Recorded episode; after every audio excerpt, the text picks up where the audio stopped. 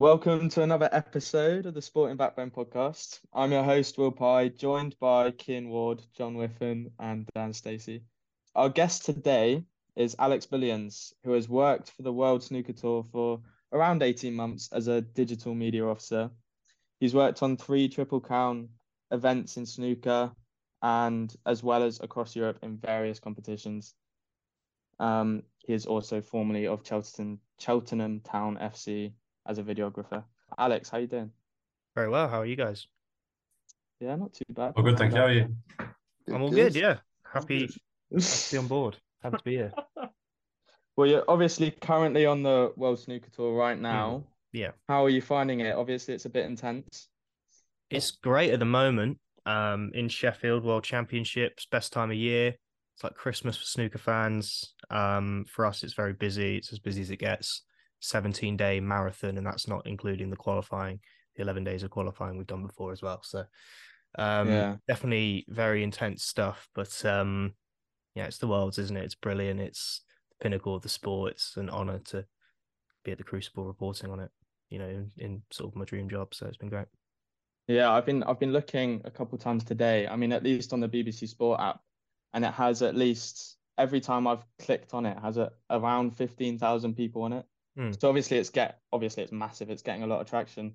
Um, how do you feel doing media for something which is that big, at least in the UK anyway?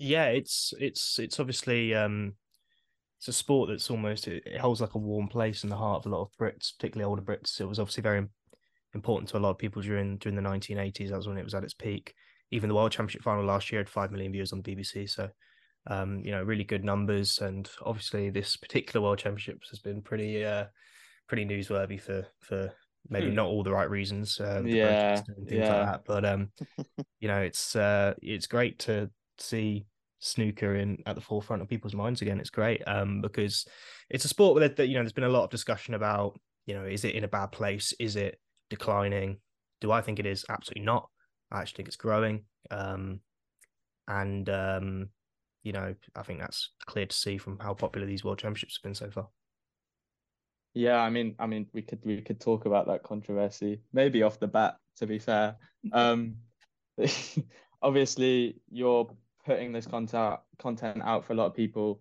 I I wouldn't call it a scandal, but um, controversy like that. How do you deal with that as a media officer who needs to put coverage out of the sport? How do you deal with something that you're not expecting, at least in that? yeah not expecting is um good good word bizarre. It was, it was the whole the whole the whole night was really odd. Um, uh, in terms of you know a social team, we're in the privileged position of we don't really have to deal with much. We just kind of get fed information, and then our job is to communicate that to fans because ultimately there's half a Crucible Theatre that have paid to watch a match, paid a lot of money to watch a match, saved a lot of money to watch a match that they now can't watch because of something out of their control, out of our control the least we can do for them is communicate the information as clearly and as quickly as possible. So our role really wasn't to jump off the back of what happened and try and gain interaction because that's not our place as a official governing body. Um, we're, we're technically not the governing body; that's the WPBSA. But um, you know, as as the, as the organizer of the tour itself, it's not our place to jump off the back of that and try and get interactions. The job is simply to make sure the fans know what's going on. You know, that is our job: is to communicate to them. It's a communications department and that's what we do. So it was all about um, going to the tournament director mike ganley um, finding out um, when play would be restarted um, if play was going to be restarted how we would deal with the situation and then tweeting that as quickly as possible. And i think you, we did quite well because you, you get a lot of those situations where fans are left in the dark about a lot of things and you know a lot of the time it's out of the the media team's control you know if they don't know any information then they can't feed any information but Yeah. um, I felt, considering the situation was so unexpected as well, that we dealt with it pretty quickly and pretty efficiently. And uh, the fans on the other side of the arena got to watch the other game because thankfully that didn't have to be suspended. And then we managed to uh, rearrange the match for the Thursday morning. Yeah, the referee stopped the other protester. Yeah, that was Olivier, that- yeah, yeah, pretty impressive to be fair. Yeah, no, he's, Um, he's, he's a good guy. Olivier refereed the last World Final. He's during uh during COVID, he's worked as a nurse during the pandemic, so he's um been absolutely brilliant, and uh, he's just a, just a good guy. I know. Did you you get to, like- backlash on it? Did we get any backlash? Yeah. Um, I think the only the only things that we really spoke about were sort of, you know, security. You know, um, could they have stopped that guy getting on the table? I, have a lot of sympathy with the security at the event. I think they do a great job. It's easy to sneak a bag of orange powder into absolutely anything. You know, we see it at football stadiums all the time. Pyrotechnics aren't allowed. Pyro, we see it all the time. People still get that stuff into ground. So um, it's very easy to, to, especially when there's a lot of people, you know, coming into a venue. You know, we're sold out every night at the Crucible, so it's um, it's easy to slip, you know, to slip that sort of stuff by, and it looks terrible when something actually happens, and it's you know, it's a question of safety for the players and for the fans. Um, you know, ultimately, it's their it's their job to stop this sort of stuff, but I have great sympathy with them because I felt they just dealt with the situation um really well and as best they could, considering it was so unexpected.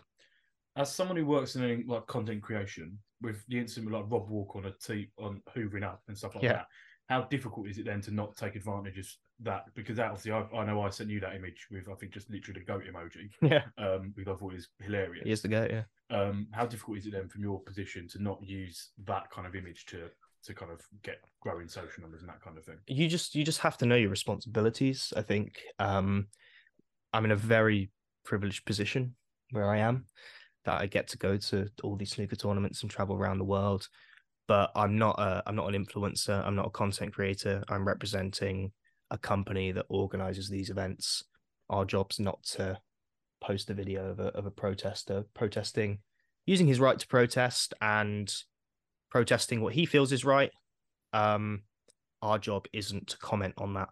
Our job is simply to communicate to fans what's going on because we're the body that snooker fans go to to find out what's going on. So that's what we need to do. And you know, that's what we do at every tournament. You know, we update scores. We um you know, we like I said, we update scores, do player interviews, we communicate stuff to fans, content that they can't not own they can't like you know, it's not exclusive stuff like scores and stuff like that, but you know, we want to be the body where the people go to to find that information out. So stuff like that. Um, considering more often than not, things like you know when when's play going to restart. Sometimes we're the only people that know that information. You have to know your responsibilities. Our job on that night wasn't to try and get as many retweets and likes as possible off a protester jumping on a snooker table. It was for fans to to know when play was going to restart and whether or not their tickets would be valid for Thursday and things like that. So um, yeah, you just have to know your responsibilities going in. Obviously, I, I didn't go into the Crucible this year preparing for something like that to happen, but Hmm. I went Yeah. in knowing that, you know, we we have a job to do. We know what our responsibilities are. We know our priorities, the fans and the players. You gotta you gotta stick to that. Dealing with the backlash and the hate. Um, obviously you're a media officer, so you go in. You're you're kind of an in between between the fans and the information. Um, do you ever feel that does does the hate or the backlash ever get to you? What how how do you deal with that? Obviously, you said you have to know your responsibilities, but do you just disassociate yourself or? Um, no, I think I think um you have to use a lot of it as feedback, um, and learn from Yeah. it. You know, if if um if the company made a decision that fans didn't agree with, you know, we're we're kind of the messengers for that decision that's been made, right? So, you know, if someone criticized that, it's not a criticism of me as a, you know, I'm just the social media guy. You know what I mean? Um, but it's my job to relay that feedback onto our board and our marketing team, our events team. Um, and so that's that's yeah, it's it's not. I'm not in the position to take that sort of stuff personally because that's not criticism towards me. If I make a mistake in terms of I've made a spelling mistake or I tweet Mm. something I shouldn't have, um, and people don't like it, then it's my job not to do that again. You know, if people want me to, you know, clip something up a different way or make a certain type of video, you know, stuff that's actually in my control, then I need to use it as feedback. Um, you know, it's it's not my place to sit there and go, oh, why is why has that person said that? Because they're snooker fans, you know, they're they're the people that we make the content for. You know, I'm not making it for myself. I'm making it for them. So if they want to see a certain thing, um, and it's within our capacity to do that, you know, I, I won't sit around and sulk that someone's told me um that I've done something wrong or whatever. You know, it's about using the privileged position, the power that I've got to to make that change so that they are then enjoying the content because my job is to make content that, that they enjoy. Um obviously in any walk of life, it's a shame if you work hard on something and people don't don't, you know, take to it. But you kind of have to get on with it and work and use it as criticism, constructive criticism to improve next time. Has it ever happened for you where you've made like a spelling mistake or something quite little, but it's been picked up on and so many times, so many times, so many times. I, uh, How many comments are you finding just in the comment section? Not many because I not, mistake and stuff not many because I, I work out within 15 seconds that I've made made the mistake. yeah, yeah, quickly go and delete the tweet or uh, remake the graphic or you know do whatever I need to do to to change that. Um, so you don't actually. Sometimes you see comments. I, I had a, I had a shocker on Instagram during the last tournament where I've posted the wrong graphic, but it was a scheduled post, so I didn't realize until like three hours after the post had gone out, and the comments absolutely slated me, and it's fine because I made a, I made a mistake. It is what it is. You kind of have to delete the post, yeah. make the new post, get on with it, and don't do it again. And that's why you double and triple check anything. But you know, it it can be quite a daunting thing because you know we're we're a big organization. There's a lot of eyes on us. There's a lot of fans watching. There's 200 million people in China that watch this sport. You know, there's a lot of people that that care about snooker. Um, if you know, it can be daunting to sit there and go, well, you know, if I make an error, a lot of people could get annoyed at that. Um, but it's a very normal thing to make an error. Simple things like a spelling mistake Yeah. or putting the wrong thing in a graphic or sometimes silly things you don't notice, you know? Um you know, if if if you're going into a job if you get if you get a job like that and you go into it and you don't know like you sort of you worry that like you're going to make an error that offends people it's a very common thing to make things like spelling mistakes so it should it should never be a daunting thing for people you know it's we're all human at the end of the day you know a lot of people think that we are robots behind a screen that that run this account but we're all humans and um i think as long as you can remember that deep down within yourself then you'll get on just fine Did it get to you more at the start, and you've had to learn that, or did you know at the start that it was that kind of that kind of thing about it? Yeah, I think so. Yeah, I, th- I think um initially it's like, oh, well, why are they saying that? You know, but um yeah, I guess I've sort of programmed my my brain to to get used to that stuff. It, it, you know, it happens. It I've made countless spelling mistakes, you know, errors in graphics.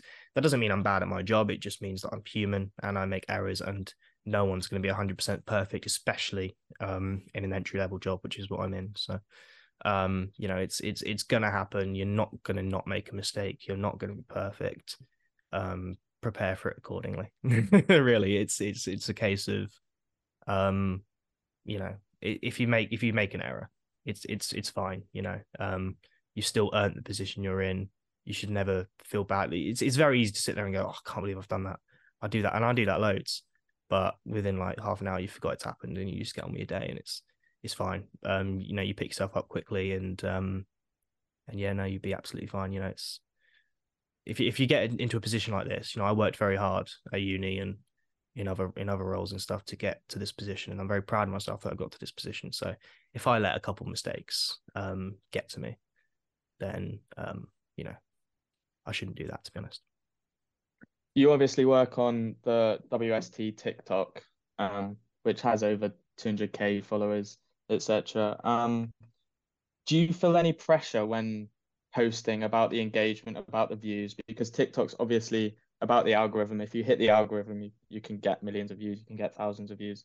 But if you don't, then views can plummet. Do you, do you feel any pressure about hitting standards, I guess?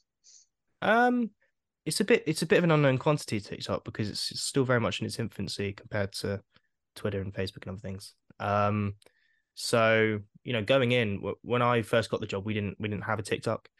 Um, oh, really? Yeah, so so it was Wow. something I created in October 21, so that was a month after I joined. And um, you know, I spoke to guys on the board about it. I spoke to our head of media, head of social media, and we all collectively agreed that we didn't really know what this was, to be honest. Mm. But it was something that we needed to have because um, you know, short form's kind of the future, isn't it? Uh, people's um attention spans digitally. People want to watch shorter content now because they can watch more of it um in less time. So um to grow snooker for younger people, it was something it was a market that we had to crack. And I think we did a pretty good job, um, all in all. Um snooker is, you know, it's a sport you sit in silence. Most of the people Yeah. around you are going to be older than you. So if you're our age, they're going to be older than you. Um so it's hard it's hard to crack that younger fan base, but it's also part of the job. You kind of have to do it, right? Because um, if you can't get younger people involved, then eventually um, that's not going to be good for your sport. So um, Yeah. yeah, it's, I think uh, we've we've had some really good engagement over there. Um, it's a meme platform, really, TikTok, isn't it? So if you can understand the trends for snooker, it can look really weird because um, there's a lot of tradi- traditionalist snooker fans, rightfully so, who love the sport for what it is because it's a very classy sport. Um, they go out there in bow ties and waistcoats, and it's very distinguished. You know, I think that's the right word. Um, and so for for for us to be making TikToks, it's like, well, that's a completely different angle on it, right? But you know, why can't it have that angle? Why why can't it be viewed in a different light? Um, it's the best of both worlds. People can see it as, um, you know, someone could play a really nice shot, could put some music on it, could perform well. Kids can look at it and go, "Oh, that's really cool." And then you can have maybe the older generation, um, look at it as the sort of the classy sport it is. Enjoy their forty minute safety battles. You know, it's it's, it's for the best of both worlds. It caters for all audiences, and I think it's great that we were able to unlock that because I think it's a it's a brilliant sport. I think it's got a brilliant fan base, um, and it's nice that we can unlock that for more people to see. I think. yeah, you're spreading it through the generations, I guess, is is the aim anyway. Um, do you ever find between those generations? I liken it. I mean, it. You, I don't know if you know about, for example, YouTube boxing and normal Mhm. boxing. Yeah. You have your normal boxing fans who hate that YouTubers have gone into boxing, and then you have younger fans who are like, "Oh, this is pretty sick!" Like they're going into boxing, they're Mm. bringing more fans, viewers, etc. Yeah. Um, have you ever had that like clash between traditionalist fans in snooker and the younger ones who you are trying to engage with TikToks with short form content? Um, no, I don't think. I think because um, we'll post we'll post the TikToks on like Twitter sometimes, and occasionally you'll get people that go, "What is this?" Mhm. But ultimately, that's just part of marketing the platform, right? You you have to do that. You have to um open it up to the other audiences. Um, so there there's definitely a difference in in the tastes of those people, but it is what it is. Like every football club, um, rugby team, cricket team, every sport, you know, it's going to have that. It's going to have people that don't take to it. It's going to have that do. Um, I'd say there is definitely a massively different audience that view your content on Twitter that do on TikTok. Um, a lot of our TikTok comments are people that don't actually know what snooker is and they watch pool and they think it's pool but big. Um, and you have to kind of explain, yeah, you have to kind of explain to them that's not what it is. Um, but that's that's that's fine. You know, a, a lot. Our second biggest audience of TikTok is the United States, which I think is great because snooker is, you know, in terms of the grand sca- scale of the world, um, that's a country we'd love to to to grow a market in. Everyone, you know, everyone like look at how well Yeah, Formula One did with Drive to Survive, and that's completely unlocked America. Um, in America, it was just NASCAR and IndyCar, if even that. Um, and now it's now it's Formula One, you know. Um, and that's done massive massive things to them. So it's it's a market we absolutely want to unlock. If they just think it's pool, well, obviously you want to explain to them that's not what it is, and that's the purpose of the videos. You get you, you're given the chance. We have the audience now. A lot of American fans that follow the account now. We have the audience, so now we need to utilize it and show them what our amazing little niche sport is. Um, that it's it's it's not pool. Um, Yeah, that it's yeah. that it's it's um a very very hard game that uh, if you try to play it, you will get instantly humbled, as I have on many occasions. Um, and you realize how good they are, and they're they're just amazing sports people. And um, yeah, no, I, I think it I think it's awesome. Uh, yeah, like I say, there's there's definitely a different audience between the two. I'd say the, the, the people that follow us on on sort of like Twitter and Facebook, they're very um hardcore snooker fans. You know, they they know their stuff. Whereas on TikTok, it's definitely opened up to a new audience. You can just see from the people that comment on the videos.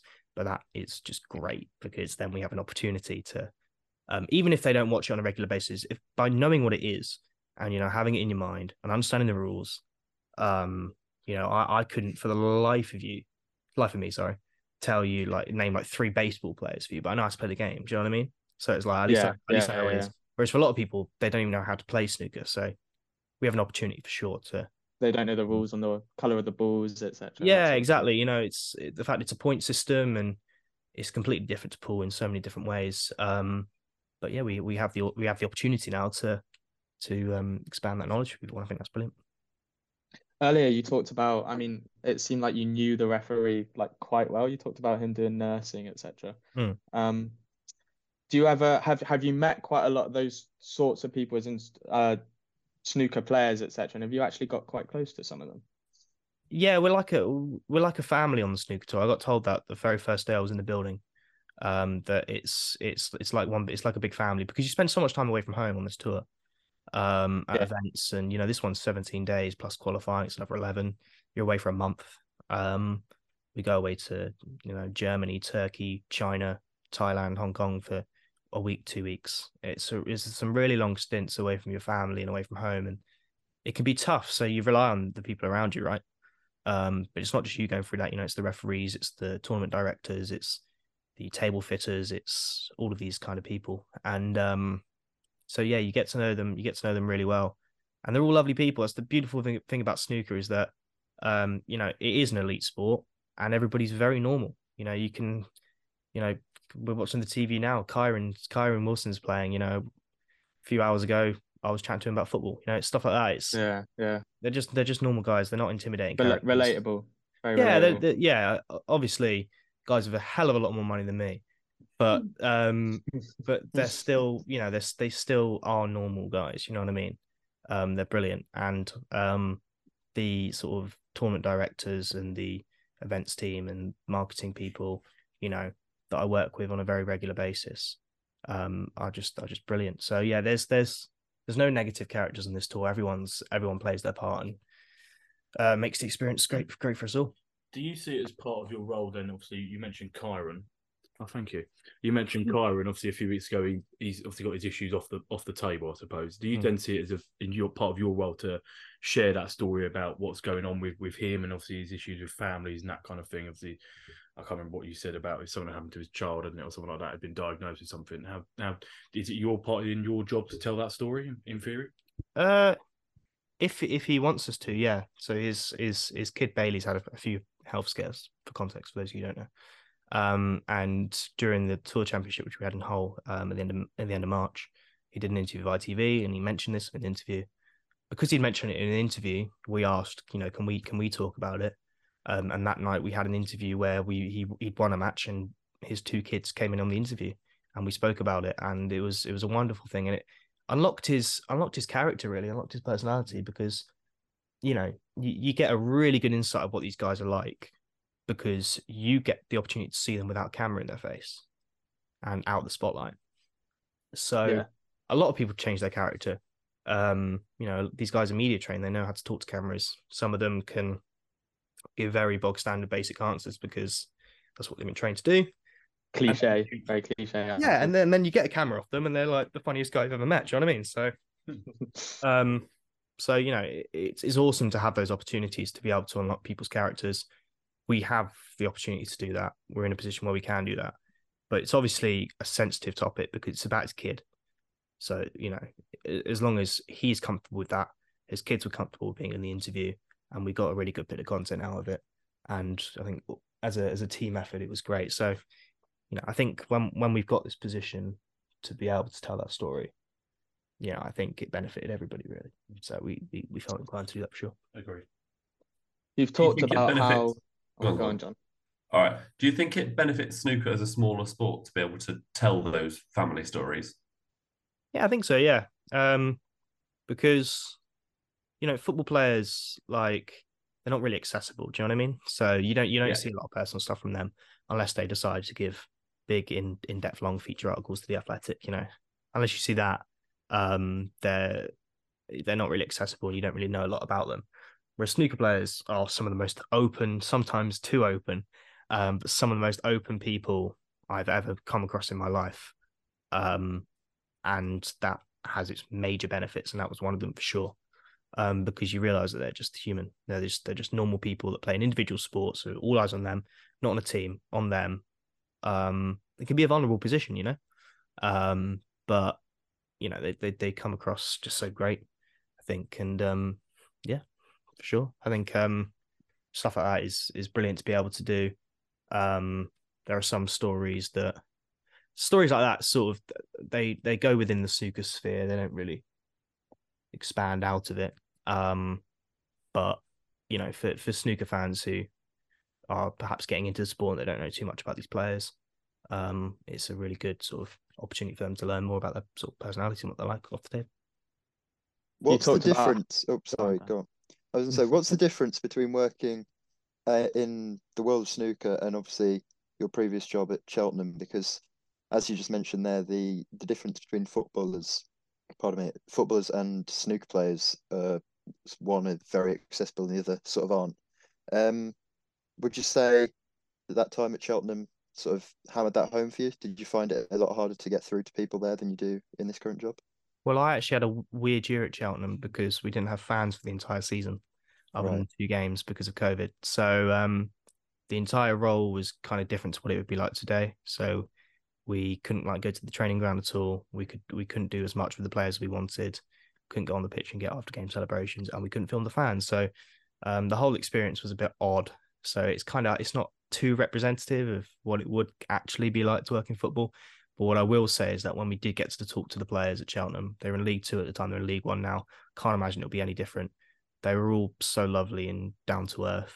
Um, whether that's because you're a club employee, I don't know, but um, they seemed genuinely nice and humble and um, you know well aware of the fact that they're in League Two. you know, it's Yeah, um, yeah. you know they're not they're not Premier League footballers, but even you know even Premier League footballers should should still um, set an example and and be nice and pretty normal. I'm sure they are. I've never worked for a Premier League club, so I couldn't tell you. But um, more often than not, you'll you'll hear people tell you that that the Premier League footballers are actually nice. It's just similar to snooking away, just because you can only get so much of them, so much out of them when they're on camera because they're media trained. Um, but it's a completely different experience off camera. So, but at Cheltenham, they were they they they were brilliant. Um, you know, it was it was great to be able to talk to them, considering human contact at the time was so limited. Um, to be able to do interviews in the stadium, and even though it was all socially distanced, you know, they, um, I'm sure it wouldn't be any different to to what it's like now. Just well, definitely would be different to what it's like now, but um, in terms of their personalities and how they are, um, yeah, they're just perfectly normal guys, and thought it was brilliant. Was that the year that uh, Cheltenham won League Two or got promoted from League Two? L- yeah, The League Two title winners. Um, uh, I drank Stowford Press out of the League Two trophy at the after party, Um, which perhaps wasn't very COVID friendly, but we don't talk about it. Um, and um, they played Man City in the FA Cup as well. They won, a- won a pretty, pretty, pretty cool run in the FA Cup. So all, all in all, pretty, pretty good experience. Um, for for a COVID year for sure. Yeah, how can you describe that experience being at your placement year at uni and you're you're witnessing, I mean, Man City playing, you're you're go you're you're winning a league with a team. How can you ex describe that as an experience? Uh, it was just sheer luck, really. They could have got relegated that year, you know. Um, anything could have happened. Um, but yeah, we we definitely um got really lucky with the the way everything went. Um, league champions, League Two champions, and um playing Man City in the FA Cup. It's all right, isn't it? Um, you know, it was it was an amazing experience because, you know, I I could do this for another thirty years and not have a better season than that. Do you know what I mean? um so it's as a uni student it's just like it's, um, what an unbelievable and, and it shows the importance of going to uni i think because the the links that these unis have to professional football clubs and you know papers and you know the bbc and other organizations doing a sports journalism degree at uni is just the best decision i ever made um because it, it you know it handed me these opportunities to to be able to go and live my dreams by working for football clubs in a media capacity, you know. So yeah, what an what an unbelievable experience um to do that so so young. Um, you know, I, I might I might never, you never know, I might never have a better season than that. Um and it was it was just absolutely unbelievable. I felt guilt in a way though, because no no one was in to see it. You know, I'm not a Cheltenham Town fan and I got to experience all of that in the stadium. And a lot of fans didn't. Yeah. Fans, you know, they're the lifeblood of football. Um, so it was a gen- genuinely a real a real shame that they couldn't experience that season because that would have just made it a hundred times better. But um, when we got to see the fans out on the gate of the car park when Cheltenham got promoted, um, definitely violating COVID restrictions in so many ways. But it was just amazing. Like, who cares? You know, not not to sound irresponsible. Who cares? They just got promoted. We we'd had a rough time. We'd all had a rough time. It was you know the middle of 2021. you know, it, it, it'd been it'd been over a year of this, and they finally got to experience that sort of sheer joy with the players that they just got promoted to League One, where they still are to this day and have just secured survival. So amazing that that I got to experience that in the stadium. I was so so lucky, and you know that opportunity wouldn't have happened without uni. Um, so yeah, go to uni Yeah, if you can. Go go to uni. Just do it. It's amazing. It's it's uh, what an unbelievable three years of your life. You get to um, you know, adjust into adult life and living by yourself, and also getting to live out your dream. It's just brilliant. As someone, oh, Go on, Dan. I was gonna say, as someone who will be doing a placement next year, I was just wanting to know sort of how important you think that was in your career today, because obviously you mentioned there the the opportunity, but just I assume being able to learn and sort of get your hands dirty by doing ultimately what you want to do in your career. How important do you think that was for you? I wouldn't have my current job without it for sure. Um, because you know what full time jobs are looking for are you know it's a very populated industry. A lot of people are leaving uni and wanting to get jobs, right? So if you can, you know, if your CV can say I've had a year doing a placement, I've worked live sport, I know how covering live sport works. Um, if you can say that at the age of 20, 21, or whatever age you, you are when you finish uni, it can vary. Um, then like amazing, you you put yourself at the front of the queue and you give yourself so many more opportunities. So yeah, absolutely. So say yes to any opportunity that you get. You get even if it's like I did. A, I did a netball commentary once. I know. How did that about- go? I know nothing about netball. Absolutely nothing about netball. I knew nothing about netball about 12 hours before I commentated on the netball game. Um, but I made a good go of it because it was an opportunity. I'd never done commentary before. And then from there, I started doing commentary at Chester, which is the club I support. So um, that was absolutely amazing I got the opportunity to do that. And it kind of introduced me to, you know, how a lit mic works and how to fill dead air and, you know, to do stuff like that. So you know, it was netball and I know nothing about netball, but yeah, it taught me two valuable skills that led to me doing a year, not a year, it was, it was, it was actually about five games in total, but they were spread over a year um, at Chester. And, you know, without that netball experience, I'd have gone into my first game at Chester and been absolutely clueless and been absolutely horrible. So yeah, it's, it's, it's such a valuable experience to be able to say yes to all these opportunities. Me and Dan know exactly how to fill dead space, don't we, Dan? After our commentary yesterday. We certainly do. Ask, a- ask anyone in Blyth and they'll tell you. Nas- National, National League North. Exactly. We were we were the talk of of New Zealand and Brazil at one point. Yeah. Go on, John. Is is commentary something you'd like to do again in your career, or have you found the thing that you've, or do you prefer this to that, and you just want to stick with this for your career now? I wasn't born for it. Um, uh, I definitely wasn't born for it. But um, yeah, if, if the opportunity came up, absolutely, definitely. Um, If it's netball as well. uh, yeah, I think I'll probably leave that. Um, yeah, no uh, respect to netball. Netball's great. Um, I re- actually really enjoyed the game that we did. Um, but yeah, no, it's it's not my calling. There's people that are far more experienced uh in netball commentary than I am. Would you believe? Um, so yeah, I'll I'll, I'll leave that to the experts. But honestly, um, these sort of opportunities in it's it's part of the reason that I was able to get the snooker role actually was because I was able to talk about sports that perhaps I was able to adjust and learn quickly about new sports. And um, to be completely honest you, I knew next to nothing about snooker going into this job. It was my first full time role, and I took it because um, amazing, you know, company, amazing organization, great sport as I've come to learn, amazing opportunity to travel. Um, but I knew next nothing about the sport when I got when I got the job. Um, but thanks to being able to cover sports like netball and basketball and other sports, and actually through uni I learned about cricket a lot, and I love cricket now. Um, but I knew nothing about it going into uni because I've been able to do that and cover all these uh, sports at uni. I was able to to learn about snooker and, and make a good make a good kind of two years of living out of it, which is which is great.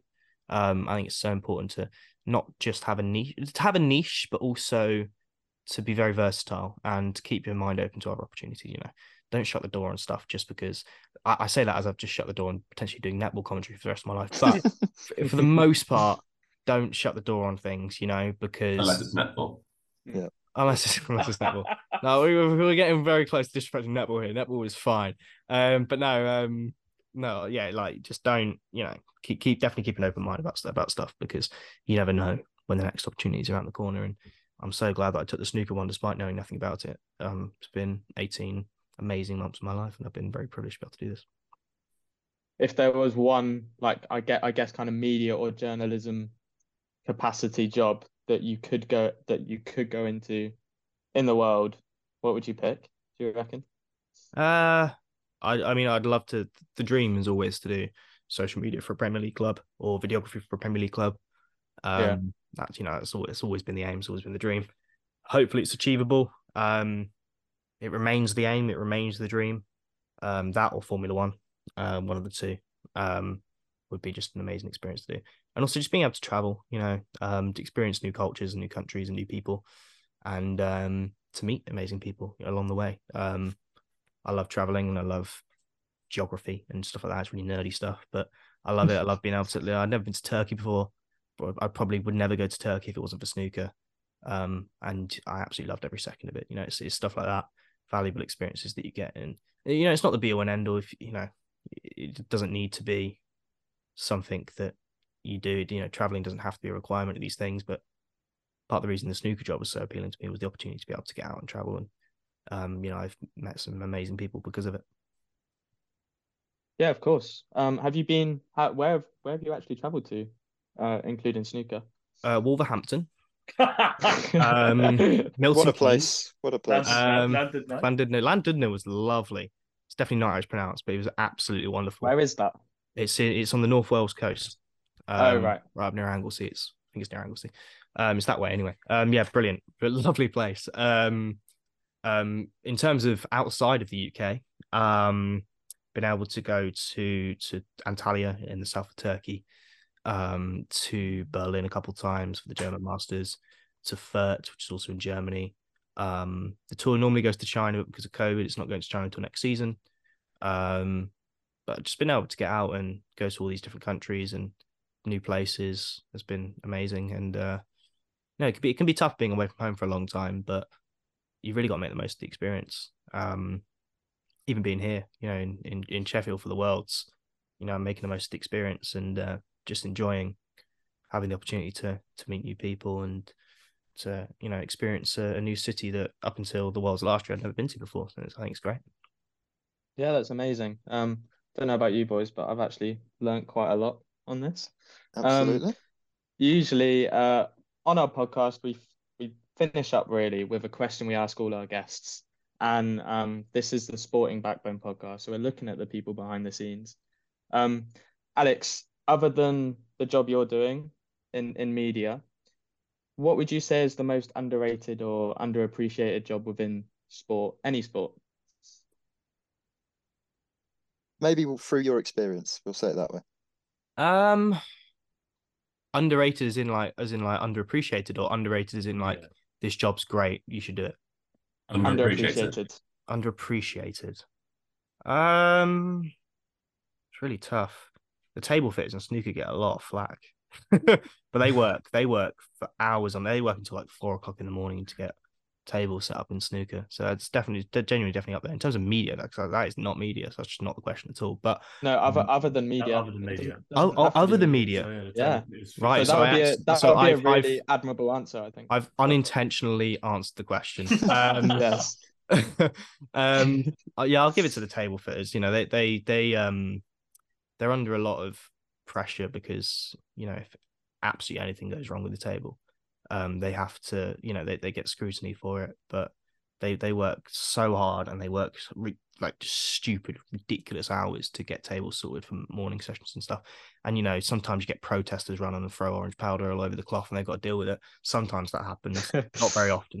sometimes, yeah. um, and they they they work hard. So I'll give it to the table fitters. I think they do. They they they do a great job, and they don't get the credit they deserve.